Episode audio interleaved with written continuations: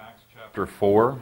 Hopefully, as uh, we look into God's Word this morning, we'll see an explanation of why it is that those, some of those Psalms that we sing have a strange mixture of tears and joy in uh, the pain that they're experiencing in their hearts, and yet in a total confidence in God's provision for them. Acts chapter 4, the sermon we're going to be uh, listening to here is titled The Fellowship of His Sufferings. Let's begin reading at verse 23. And being let go, they went to their own companions and reported all that the chief priests and elders had said to them. So when they heard that, they raised their voice to God with one accord and said, Lord, you are God who made heaven and earth and the sea and all that is in them, who by the mouth of your servant David have said, Why did the nations rage and the people plot vain things? The kings of the earth took their stand, and the rulers were gathered together against the Lord and against his Christ. For truly, against your holy servant Jesus, whom you anointed, both Herod and Pontius Pilate, with the Gentiles and the people of Israel, were gathered together to do whatever your hand and your purpose determined before to be done. Now, Lord, look on their threats and grant to your servants that with all boldness they may speak your word by stretching out your hand to heal, and that signs and wonders may be done through the name of your holy servant Jesus. And when they had prayed, the place where they were assembled together was shaken, and they were all filled with the Holy Spirit, and they spoke the word of God with boldness. And all God's people said, Amen. Amen. Father God, we thank you for your word. I pray that uh, you would enable us to worship you through this word and to have our lives more and more sanctified week by week as we seek to yield ourselves to your Holy Spirit and what your word has to say. I pray that you would anoint my lips and enable me to faithfully preach it, us to be not only hearers but doers of it. We pray in Christ's name. Amen. You may be seated. On September 29 of this year, the Anti Defamation League, the B'nai B'rith uh, organization, issued a scathing attack upon the Southern Baptist denomination for speaking, doing things that were unthinkable. And what was the crime that they had engaged in? It was engaging in Jewish evangelism. And of course, it's not a crime, but uh, the ADL would love to see it uh, criminalized here in America.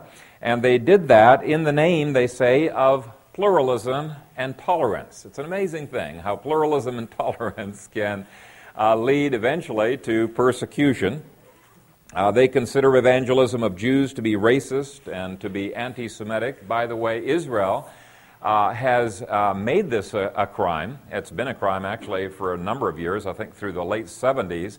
But four years ago, uh, they uh, were really, really tough on tourist organizations, and they said to these people, if anybody so much as hands a track to a Jew, they can face up to five years in prison. I mean, they're trying to be really serious about this right now. And uh, of course, this is uh, the policy in um, Muslim countries and communist countries. I think some of those tourists wondered, boy, what kind of a tourist industry is this? You know, first thing out, they're warning us, don't even so much as hand a tract out. But this has been the way it has been for centuries that many people who are outside of Christ want those who are in Christ to be totally silent, to keep their faith within their closet. And of course, 2,000 years ago, we find in verse 17, that's exactly what the Jewish leaders wanted to do uh, to make them be silent. But so that it spreads no further among the people, let us severely threaten them that from now on they speak to no man in this name. Verse 18 So they called them and commanded them not to speak at all, nor teach in the name of Jesus. But Peter and John answered and said to them, Whether it is right in the sight of God to listen to you more than to God, you judge. What do you do when you receive threats from other uh, people? Threats that you better be quiet about your Christian faith. Uh, in Israel, 50 Christian organizations kind of buckled to the pressure and said, well, we will promise that we will not engage in evangelism and make sure that none of our people engages in evangelism.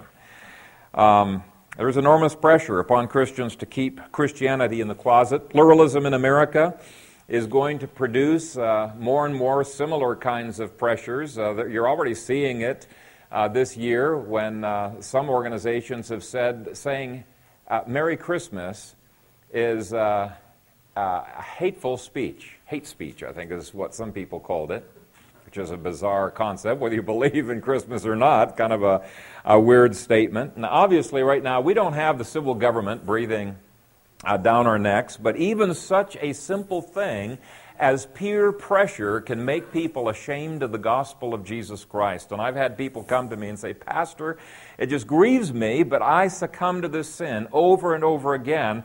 I clam up. I don't want to say anything, whether it's uh, statements in, in terms of politics or about God's law or this or that. I just keep silent. How can I be more bold? And I've given them various uh, instructions from God's Word, but this passage has three things that I think enabled the early church to be bold. And the first one is the fellowship of suffering in verse 23, the fellowship of prayer, verses 24 through 30, and the fellowship of the Spirit, verse 31. Uh, where I want to look at all three points. Today, I only want to look at the first point, though. We're not going to get very far. We didn't finish this passage last week. We won't finish it this week either. Uh, the fellowship of suffering. And actually, before we get to the fellowship of suffering, I want to point out how Luke hints at a transfer of fellowship from one group of people to a fellowship with another group of people. So, point number one is that there is a fellowship. Verse 23 And being let go, they went to their own companions, and you'll see in the New King James there that the word companions is in italics. That means that it's not in the original. They're supplying a word to try to draw out some of the meaning that is there, but actually, their own in the Greek is, is even stronger than that. That does carry out some of the uh, uh meaning of the term, but it's even stronger than that. Many times it is used to refer to your biological family and by extension to your race. And so it's used of the Jews of Israel, of the people of God. In fact, the NIV translates it, they went to their own people. And I think that captures the r- real strength of that phrase there. They went to their own people. Now, any Greek person who was reading this passage might scratch his head and say, Now, wait a shake, aren't the Jews their own people? Because that's the strength of that phrase. And what Luke is saying here is no, according to God, they no longer are their own people. Maybe at one time they were, but Luke is distinguishing these apostles and the church from the nation of Israel. And um, in the first three chapters, we have already seen that God was establishing a new Israel with 12 tribes and 12 princes ruling over those tribes. Those were the apostles. And 120 men, which was the minimum quorum for establishing a new community. And uh, the, uh, throughout the epistles, the church is called the true Israel, and the Jewish nation is called Babylon, Sodom, Egypt, the enemies of God. The book of Revelation twice refers to Israel as a synagogue of Satan and in chapter 11, verse 8, calls Jerusalem the great city, which spiritually is called Sodom and Egypt, where also our Lord was crucified. Now, where is Jesus crucified? It was in Jerusalem, right? But he's saying Jerusalem really is being treated by God as if they were the same thing as Sodom and Egypt. In other words, they were heathens and publicans. They were excommunicated uh, by the Lord. And by the way, the Jewish leaders treated the churches the same way. It's kind of like they're both excommunicating each other. But uh, in John 9, verse 22, it says, For the Jews had agreed already that if anyone confessed that he was Christ, he would be put out of the synagogue. And so they had already cast the Christians out of the Jewish synagogue. There were two denominations, both of which were claiming to be the true church of Jesus Christ, the people of God, the true Israel. And. Um, in John 12 42, it says, Nevertheless, even among the rulers, many believed in him, but because of the Pharisees, they did not confess him, lest they should be put out of the synagogue. And so, the Jewish unbelieving synagogue had excommunicated the church, and we saw that in Acts chapter 2, God had established a new denomination and declared the old one to be apostate. And by the way, I think that this is the only biblical, valid reason for making a denomination. Having a separate existence as denominations, it's discipline in reverse. And if the issues that keep denominations apart are not worth disciplining a person over, they are not worth keeping apart. I think there's far too much denominationalism out there. Now, there are some denominational splits where there are things, we, you treat them as believers, but the things that split them really were worth uh, being disciplined over. But when a denomination becomes so corrupt that the faithful are a tiny minority, they can't exercise discipline, can they? So, what the Bible says is come out from among them and be separate. And by their act of coming out, God is saying, in effect, these are the ones who are stra- staying true to the faith. They are the continuing church.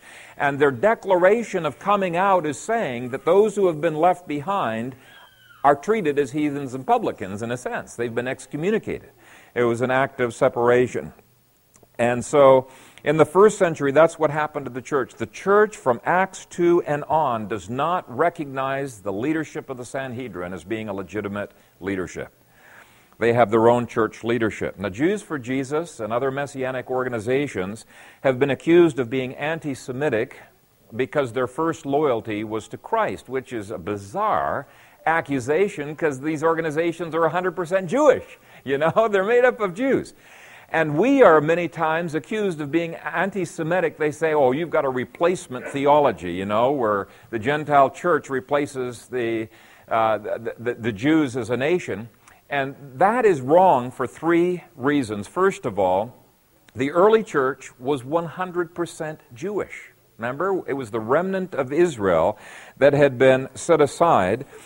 And uh, how can Jews be said to be anti Semitic? It doesn't make sense. Secondly, the separation was religious, not ethnic. It was much the same as what happened under Babylon when Israel was cast into Babylon, and the Israel that stayed in the land was treated as Sodom and Gomorrah.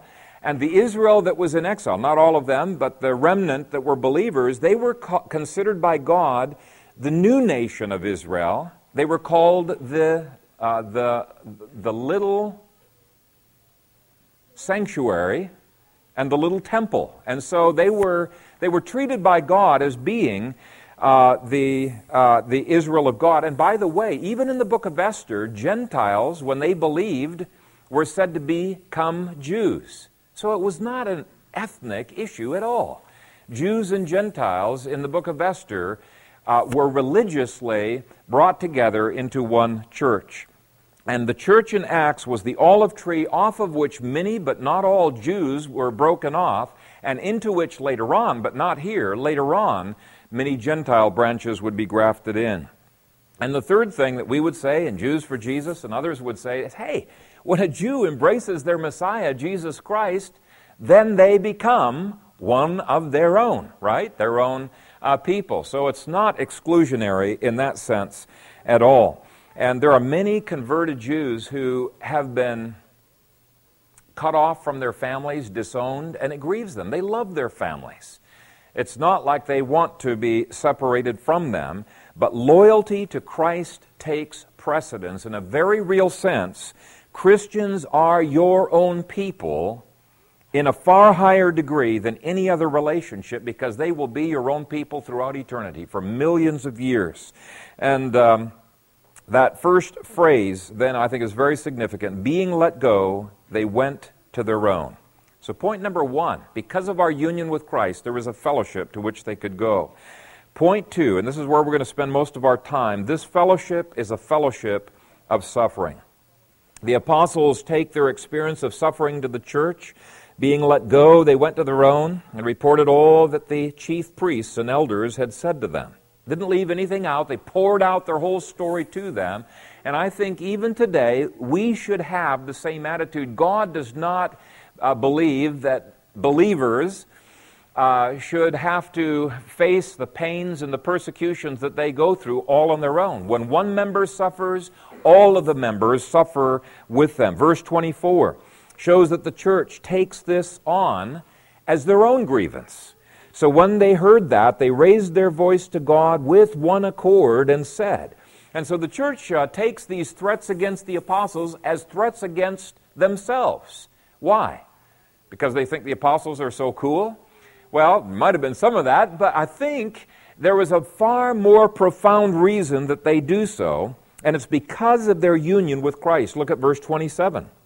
In that verse, they see this ultimately as being an attack against Jesus. For truly against your holy servant Jesus, whom you anointed, both Herod and Pontius Pilate with the Gentiles and the people of Israel were gathered together. And so they rightly interpret Psalm 2 as saying that when the church suffers, Christ suffers. When the church comes under attack, Christ is coming under attack. When the church is conspired against, Christ is being conspired against. There is such a union between Christ and the church that it produces a fellowship of suffering. And when we, by faith, enter into that, it enables us to face that suffering with joy like these apostles did.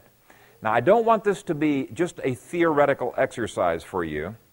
And so this morning, I want to dig really deep into this. What in the world is it about this fellowship of suffering that enabled these people to pray with such confidence, like we saw last week? And what is it about this fellowship of suffering that Acts 5, verse 41 can say So they departed from the presence of the council, rejoicing that they were counted worthy to suffer shame for his name. rejoicing that they're counted worthy to suffer? Uh, what is it that makes them able to do that? What enabled Paul and Silas, after they had been beaten and their backs, you know, with those scourges are bleeding, and they're sitting in jail singing hymns of praise to God and counting it great joy that they could suffer for his namesake. What is it that enables that? In Philippians 3:10, Paul gives as his life passion that I may know him and the power of his resurrection and the fellowship of his sufferings, being conformed to his death. Now, I think all of us can understand his passion to know Jesus and the power of his resurrection. That's a great concept but he is just as passionate about knowing Christ and the fellowship of his sufferings as he was about the first part. Why? Well, what I would like to do this morning is take a long rabbit trail from uh, Acts chapter 4 and look at this subject of the fellowship of sufferings because unless we understand this concept, there are a number of passages that are coming up in the book of Acts that just will not make sense to you. They will not make sense to you unless you understand this. And so I figured this is probably as good a time as any in which uh, we could get into the theology. Let's start first with how Christ has fellowship with our sufferings, and I think that'll help us to understand how we can have fellowship with his sufferings. So let's look at that first. Uh, Acts 9 and verse 4. Now, Saul's been persecuting the church Christ confronts him on the road to Damascus. And in verse 4, it says, He fell to the ground and heard a voice saying to him, Saul, Saul, why are you persecuting me? And he said, Who are you, Lord? Then the Lord said, I am Jesus whom you are persecuting. That ought to seem a little bit strange because Saul was persecuting Christians but what the scripture indicates is because of the union that Christ has with his body, the church, when those Christians were being persecuted, Christ was being persecuted. When they suffer, Christ was suffering. And that phrase, by the way, is repeated six times in the book of Acts, so it's obvious God wants us to think about it a little bit. Why are you persecuting me? now, here's a question that may come to your minds Jesus has been glorified, Jesus is in heaven. How can Jesus suffer? Is not heaven a place of bliss? And we would say, yeah, heaven's a place of bliss and of comfort, but also mixed with that bliss and comfort is some pain emotionally and some tears. In fact, according to Isaiah and according to the book of Revelation, it's not until the end of history that the remembrance of all of the former things is washed away, the new heavens and the new earth is brought in, and at that point, he says, every tear will be wiped away. Isaiah 25 8. Isaiah 65 19. Revelation 7, verse 17. Revelation 21, verse uh, 4. Luke 16 and many other passages indicate that saints who have died and have gone to glory, who have gone into paradise, are perfectly familiar with their past history. They're perfectly familiar with what's going on down here on earth. They know what is happening. In the last day of history, we are going to stand before the judgment seat of Christ, and every memory, everything that we have ever done in life will flash before our eyes. And then, to our relief, it'll all be taken away because Christ has borne uh, the punishment for those sins. But we will be judged on Judgment Day for all of those things, and it's only after that that every tear will be wiped away. Now, some people have a real hard time with this. They say, ah, that just doesn't sound right. How can there be tears in heaven? That just doesn't sound like. I don't want to remember what's uh, happening on earth uh, when I am in heaven. But because the saints as well in glory share in the fellowship of sufferings, there are times that they pray for us from heaven, and they weep with us from heaven. Look, for example, with me at Revelation chapter 6. These are the souls of dead saints who are now in heaven, and they're troubled about something. They're bothered. Even though they're in heaven, they are troubled. Great tribulation has just begun. There's more that's yet to come, and these saints are interested in what is happening. And if you look at verses 9 through 11, when he opened the fifth seal, I saw under the altar the souls of those who had been slain for the word of God and for the testimony which they held. And they cried with a loud voice, saying, How long, O Lord, holy and true, until you judge and avenge our blood on those who dwell on the earth? Then a white robe was given to each of them, and it was said to them that they should rest a little while longer until both the number of their fellow servants and their brethren who would be killed as they were was completed. There was still much about which to be troubled. There was still much to cry about and to complain to God about because they recognized there is still opposition to Christ on the earth. And his kingdom continues uh, to be opposed. God tells them they have to wait a while because there are still going to be more fellow servants who are going to suffer on the earth. And so you see these souls being comforted in chapter 7, verses 13 through 17. And in the last phrase of that chapter, it indicates at some point God is going to wipe away all tears from their eyes. But that does not happen until Revelation 21, verse 4, when God brings in the new heavens and the new earth. In the meantime, they give glory to God in chapter 11 for God's wrath. And in the chapters that follow, the saints pray for God's judgment. They're aware of what's happening on the earth. They glory in God's judgments. They're praying for his judgments. And then when God's judgments come upon the earth, these saints in heaven have things like this said to them. Revelation 18:20. Rejoice over her, O heaven, and you saints and apostles and prophets, for God has avenged you on her. He's talking to saints in heaven. Now, in chapter 19, great multitude of saints are giving this long speech that reflects on the sins on the earth, the judgments of God, the victory that Christ is gaining on the earth, and they're praying for the advancement of his kingdom on the earth. They are very active participants in what is happening here on planet Earth. Why? Because they have fellowship with us. Hebrews 12 says we have fellowship with them. It says we've not come to Mount Zion, I mean Mount Sinai, but we have come into the city of the living God, the heavenly Jerusalem, to an innumerable company of angels, to the general assembly and church of the firstborn who are registered in heaven We've come to them, he says. To God, the judge of all, to the spirits of just men made perfect, to Jesus, the mediator of the new covenant. We have fellowship with them, they have fellowship with us.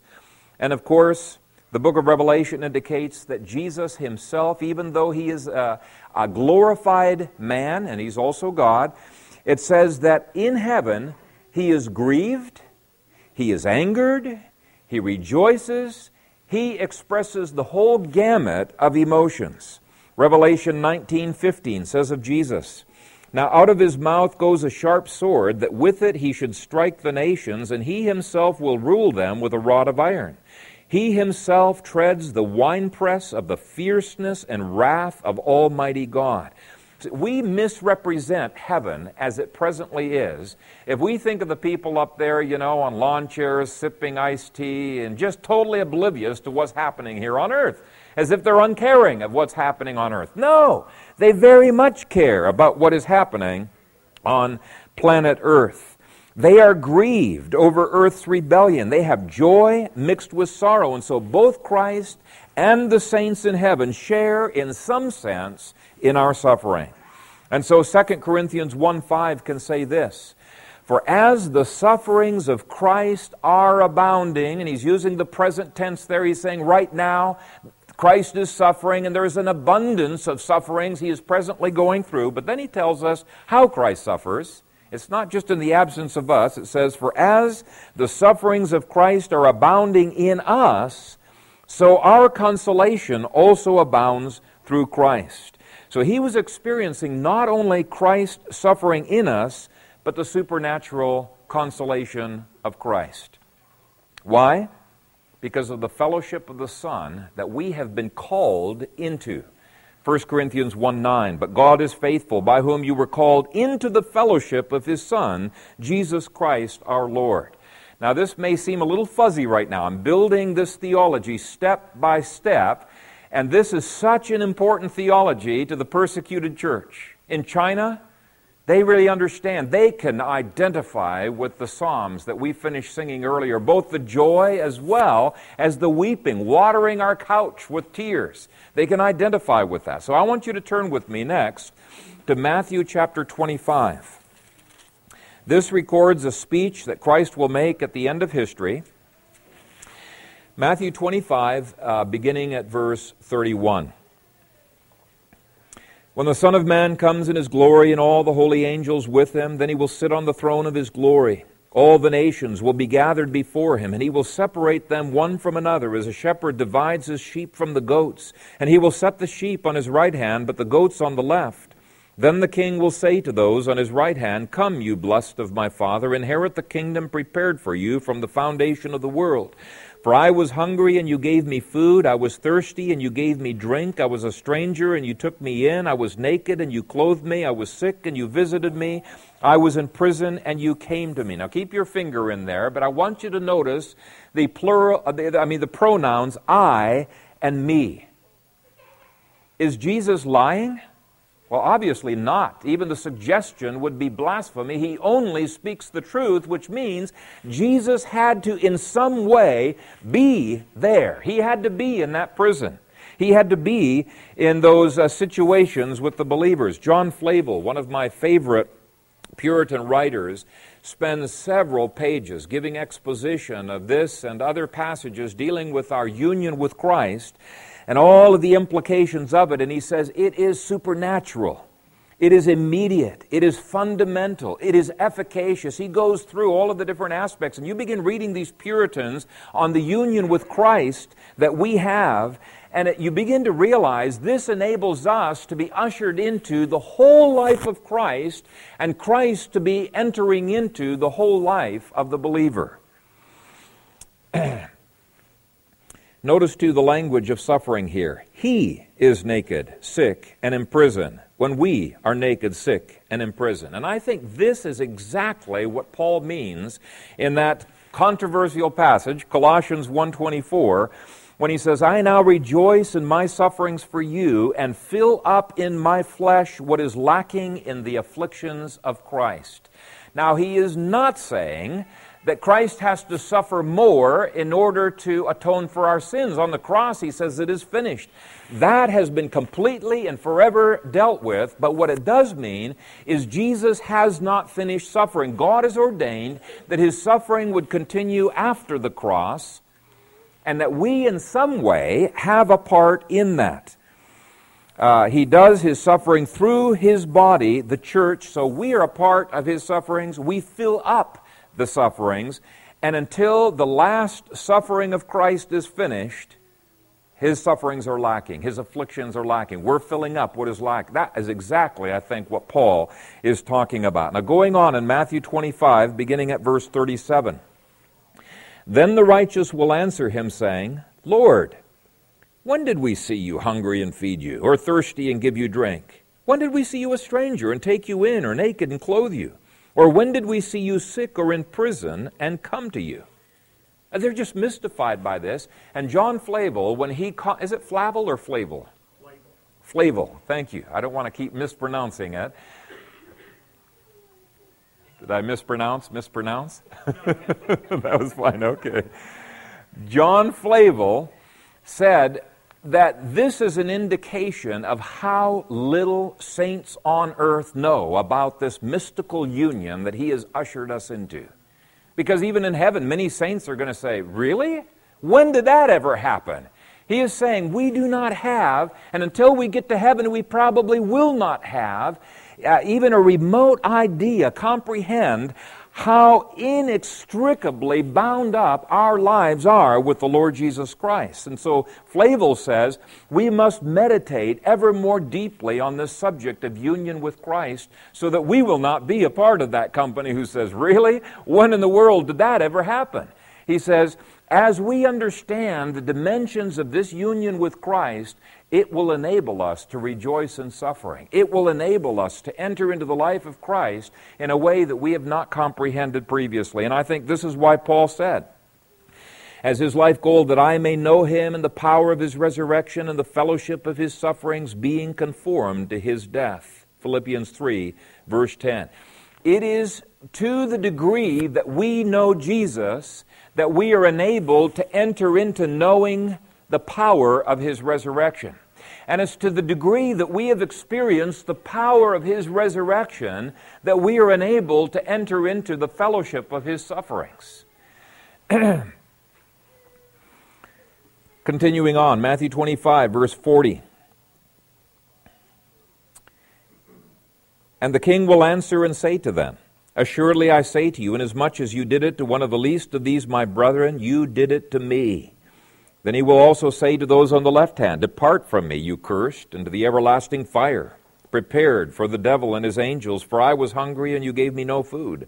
I was thirsty, and you gave me no drink. I was a stranger, and you did not take me in. Naked, and you did not clothe me. Sick and in prison, and you did not visit me. Then they will also they also will answer him, saying, Lord, when did we see you hungry or thirsty or a stranger or naked or sick or in prison and did not minister to you? Then he will answer them, saying, Assuredly I say to you, inasmuch as you did not do it to one of the least of these, you did not do it to me. And these will go away into everlasting punishment, but the righteous into eternal life. Now, there are a few other passages we could look at in which Christ suffers with us, he grieves with us, he sympathizes with us. On occasion, he is angry on our behalf. But if Christ suffers with us, that means that makes our sufferings take on a whole new meaning. And I want to delve a little bit into that. We know that for Christ, his sufferings lay up an increasing glory and the, as Christ's sufferings increased, so did the measure of God's grace to sustain him in the midst of those sufferings. And so F.F. F. Bruce says sufferings for Paul are for him the indispensable conditions of identification with Christ in glory. If indeed we share in his sufferings, in order that we may also share in his glory. Romans 8, verse 17. So it gives a whole new meaning to our suffering. Secondly, what it does is it gives a whole new perspective on identifying with the sufferings of other believers. When we fail to weep with those who weep, what we are doing is we are failing to weep with Christ because Christ identifies with that weeping. Um, we are denying our fellowship in Christ's sufferings. He's grieving, and we're just uncaring. And to the degree that we fail to identify with Christ in his suffering, to that degree, we have failed to enter into the personal experience of Christ's comfort, His joy, and His glory. Now, I can see, the more I've studied out this, uh, this theology of suffering, I can see why it is that some of the believers, not totally, but why some of the believers in, in China are almost addicted to suffering for Christ, and why many people in the early church grieved when they were not able to be martyred for the cause of Christ. They had such a, a longing to be entering into everything that Christ was experiencing. Um, some of these Chinese have begged us not to pray that their sufferings would stop. And they said, when we were in jail, when we were being persecuted, we were ushered into such a close sense of the sweetness of Christ that we want more.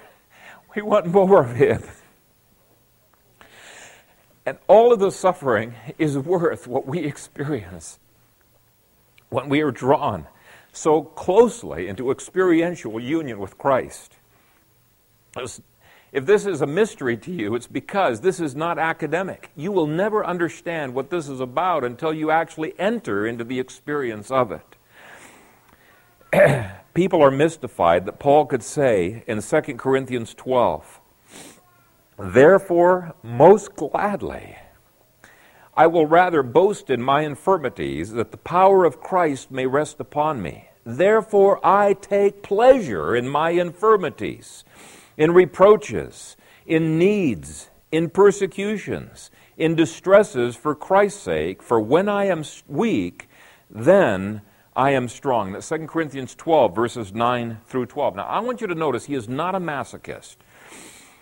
Even though in context he is referring to affliction that occurs in his flesh, and even though he takes pleasure of all things in infirmities, in reproaches, and needs, and persecutions, and distresses, he does so, first of all, for the sake of Christ. Secondly, so that he can experience Christ's strength and power. That's the thing that he is longing for Christ's strength and power. And thirdly, because of the first phrase of verse 9. And he said to me, My grace is sufficient for you, for my strength is made perfect in weakness. That's 2 Corinthians 12, 9 through 10.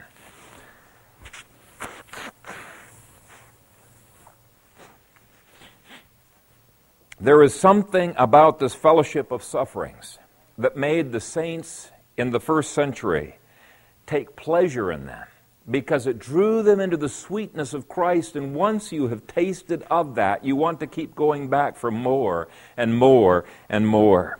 Let me read you 2 Corinthians 1, verses 5 through 7. I'm going to read this from the NIV. For just as the sufferings of Christ flow over into our lives, so also through Christ our comfort overflows. If we are distressed, it is for your comfort and salvation. If we are comforted, it is for your comfort, which produces in you patient endurance of the same sufferings we suffer. And our hope for you is firm because we know that just as you share in our sufferings, so also you share in our comfort. Now, let me give you some examples of how it is that we can share in the sufferings of Christ, how it is we can share in the sufferings of others. First of all, just as Jesus suffered, was pained in his heart in John chapters 8 and 9 when he saw his father vilified, when he saw his father defamed and failing to be honored, misrepresented, so too we should be pained in our hearts when we see the name of the Lord taken in vain, when we see Him vilified, when we see false doctrine, that kind of suffering brings us closer into the heart of Jesus and manifests Him living through us. Our Lord always suffered in the presence of sin, and it has been given to you to face the same anger and pain and grief and sorrow that he did when he was confronted with a world of sin. Charles Spurgeon said, If men never swore in the streets, we should not, not so often be driven to cry to God to forgive their profanity. If you and I could always be shut up in a glass case and never see sin or hear it, it might be a bad thing for us. But if, when we are compelled to see the wickedness of men and hear their curses and revilings, we can also feel that God's Word is quickening us even by our horror at sin. It is good for us, though it is exceeding grievous to tender hearted, pure, and delicate minds who dwell near to God. Now, in this sense, knowing Christ in the fellowship of his sufferings is an evidence of how close to him we are. If cursing, if false doctrine, if abortion, if communism does not pain us, does not grieve us, does not cause inward suffering in our hearts when we are confronted with it face to face, it's an indication we do not know Jesus very well. It's an indication for sure that we have not entered into the knowledge of the power of his resurrection and of the fellowship of his sufferings.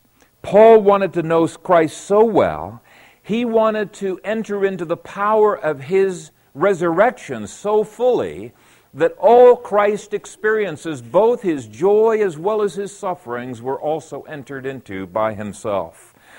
Now, another way in which we can enter into the fellowship of his, of his sufferings is when our own personal sin grieves us and makes us mourn.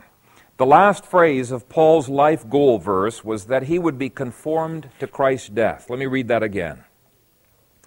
That I may know him and the power of his resurrection and the fellowship of his sufferings, being conformed to his death. Philippians 3, verse 10.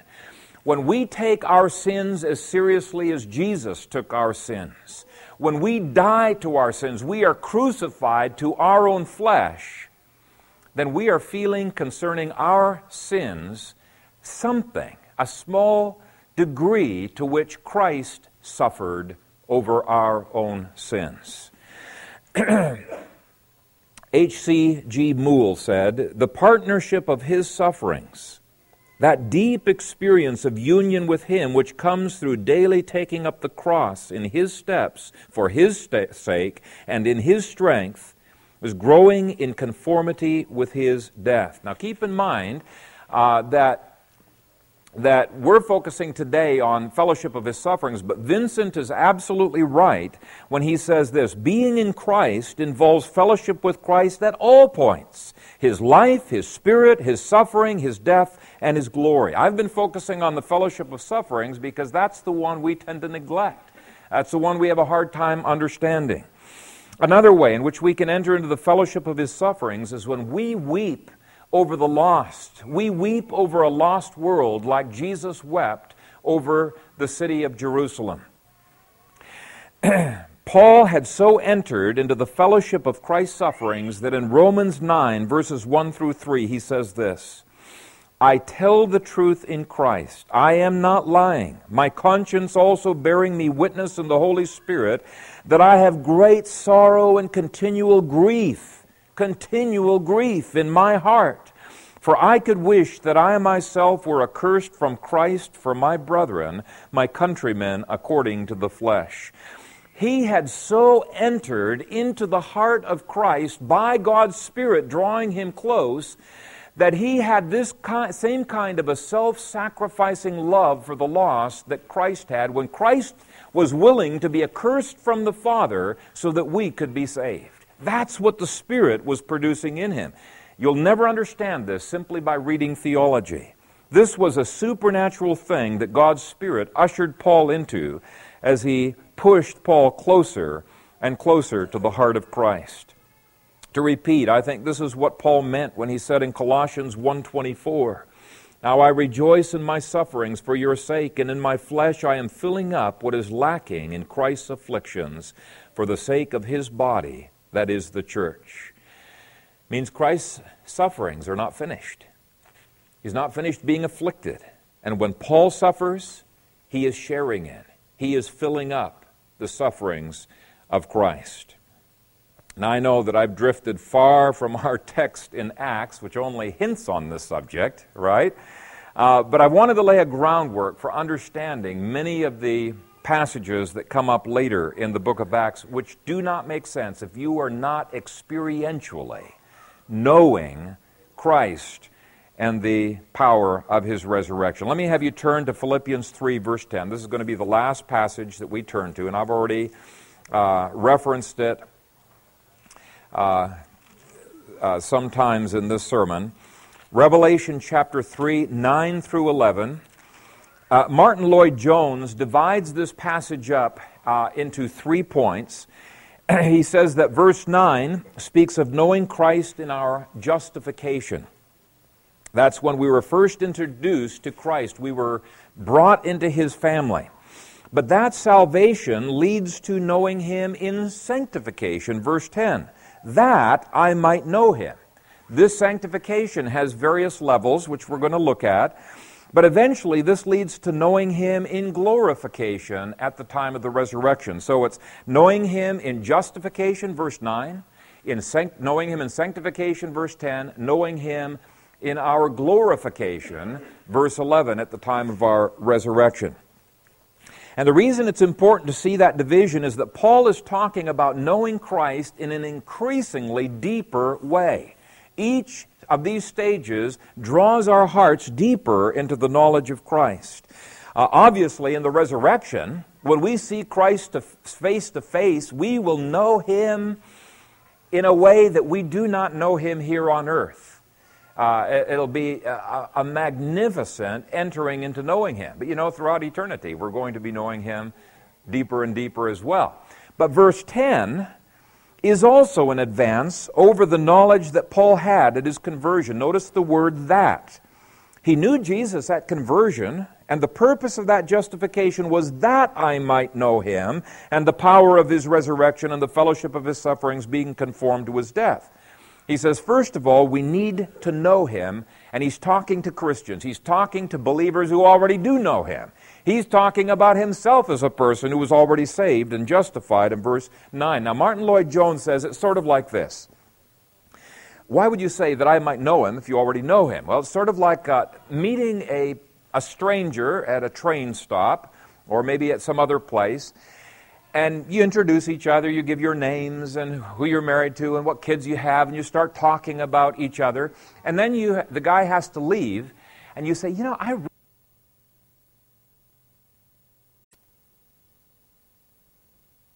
verse 9. But he is saying, I want to know Jesus better. And our whole sanctification, our whole life is involved in knowing him in a deeper and a deeper way. That should be our goal. But there's more to Christianity than simply knowing Jesus. Paul also wanted to know the power of his resurrection. This was an experiential power that works in us to sanctify us. It enables us to conquer sin. It illumines us to understand the scriptures. It strengthens us. It brings healing. Ephesians 1 19 through 20 is just an incredible verse. It prays that we might know Christ and what is the exceeding greatness of his power toward us who believe, according to the working of his mighty power which he worked in Christ when he raised him from the dead and seated him at his right hand. That's the kind of power that is at work in us. Incredible. Now, here's the question Do we really need that kind of power, the kind of power that raised Christ from the dead, to be working at us? And I say, absolutely, yes, you do. You need that power to be able to love your enemies. You need that power to be able to crucify and put to death the flesh which keeps raising up its ugly head. You need that power to conquer lust. You need that power to be able to overcome addictions. Otherwise, it's just a legal mortification, right? It's not the grace filled mortification of sin. We need it. Paul had some physical infirmities, and he said, Even in my physical weaknesses, I'm experiencing this. Uh, 2 Corinthians 12 9, uh, Jesus says, No, I'm not going to take away that physical infirmity, uh, which is a great verse for showing it's not always God's will that we be physically healed. Sometimes He graciously gives healing. But He said to me, My grace is sufficient for you, for my strength is made perfect in weakness. Therefore, most gladly I will rather boast in my infirmities, that the power of Christ may rest upon me. I think this is one of the biggest needs for the charismatic church is to develop a theology of suffering. It would really help to balance them, I think. We need this power. More to the point of this passage, we need his resurrection power to enable us to enter into the fellowship of his sufferings and to be conformed to his death in our sanctification. Lehman Strauss said this No man is able to endure the fellowship of Christ's suffering who does not know the power of Christ's resurrection. But it is only as we know something of the fellowship of our Lord's sufferings that we can be certain we know anything of the power of his resurrection. The power of Christ's resurrection is vitally and essentially related to the Christian's experience in this life. It is the power in us now that enables us to know Him in the fellowship of His sufferings. G. Campbell Morgan said, It is Christ in me that fills me with compassion. The measure in which my Lord lives in me masters my life, dominates me the measure in which I dare yield myself to the impulses of His indwelling, is the measure in which I cannot look upon sinning men without suffering and desiring to reach out and help. Are you beginning to get a feel for what that is all about? If you are content merely to be saved, yes, you may be able to avoid a lot of the pain and, and the fellowship of His suffering. But Christ and Paul is quite clear all who desire to live godly in Christ Jesus will suffer persecution. 2 Timothy 3, verse 12. The closer you are drawn by the Spirit of God into the heart of Christ, well, let's deal with the first half of the thing. Yes, truly, the more you're going to rejoice in God, the more you're going to enjoy life. In fact, Mark chapter 10 is very clear on that first half of that. Jesus said, Assuredly I say to you, there is no one who has left house or brothers or sisters or father or mother or wife or children or lands for my sake and the gospel's who shall not receive a hundredfold now in this time? Houses and brothers, I love this. Houses and brothers and sisters and mothers and children and lands uh, with persecutions. Ah! well, why can't he leave that phrase out, you know? We love the first part. We want to be able to enjoy life a hundred times more than we've ever enjoyed it before. But he throws in that little phrase, that curveball, with persecutions. Why does he do that?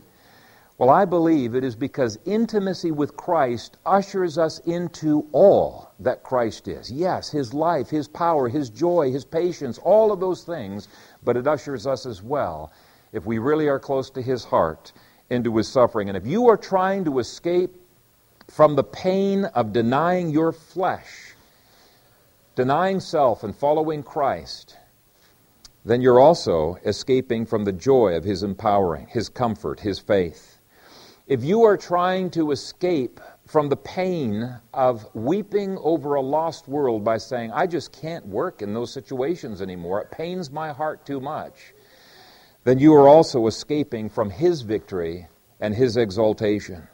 If you are compromising in order to escape from slander, from hatred, from persecution, or even simple things like the shame of negative peer pressure, then you are also escaping from the power and the boldness that Acts chapter 4 talks about. And I'm going to just quickly sum up. Acts chapter 4, they pray for boldness. In verse 29, they ask God to have the power of his resurrection working through him.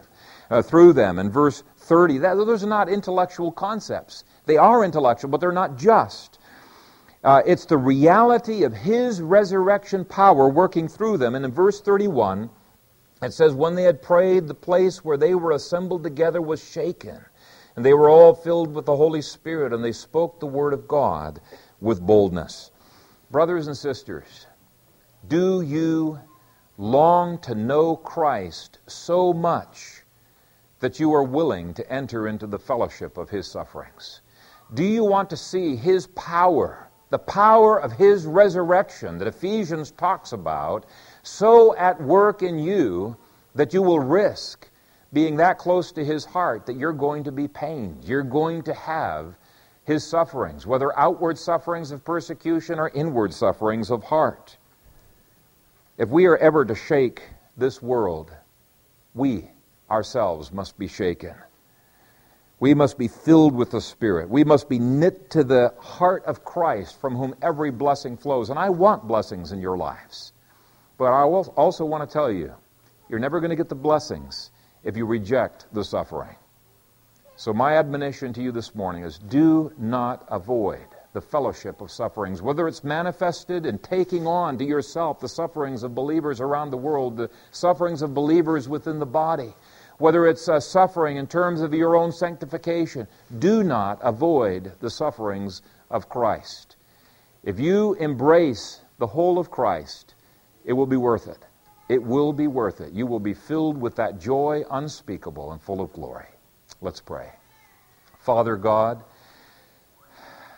take my feeble, inadequate words, and I pray that they would have a lasting impact as they are true to your scriptures and the lives of this your people.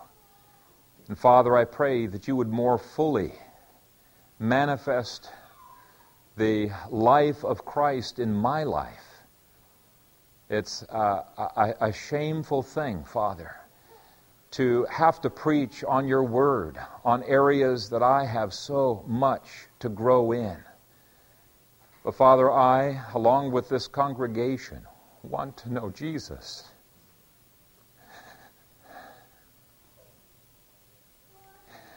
Father, I pray that you would help us to not be held in the grip of the baubles and the things that captivate people's imaginations here on this earth. Help us, Father, to be driven with an eternal perspective. And help us, Father, to know the power of Christ's resurrection, the fellowship of his sufferings, that we would be conformed to his death and living through his resurrection. Father, I pray that you would strengthen us and sanctify us and make us to be a people set apart, shaken by the presence of your Holy Spirit, and as a result, having living waters that flow out from us to bring shaking to this world. As you have said in Hebrews, that your purpose is now not to just shake a mountain, but to shake the very heavens and the earth. Begin, O God, by shaking us, I pray. In Christ's name, amen.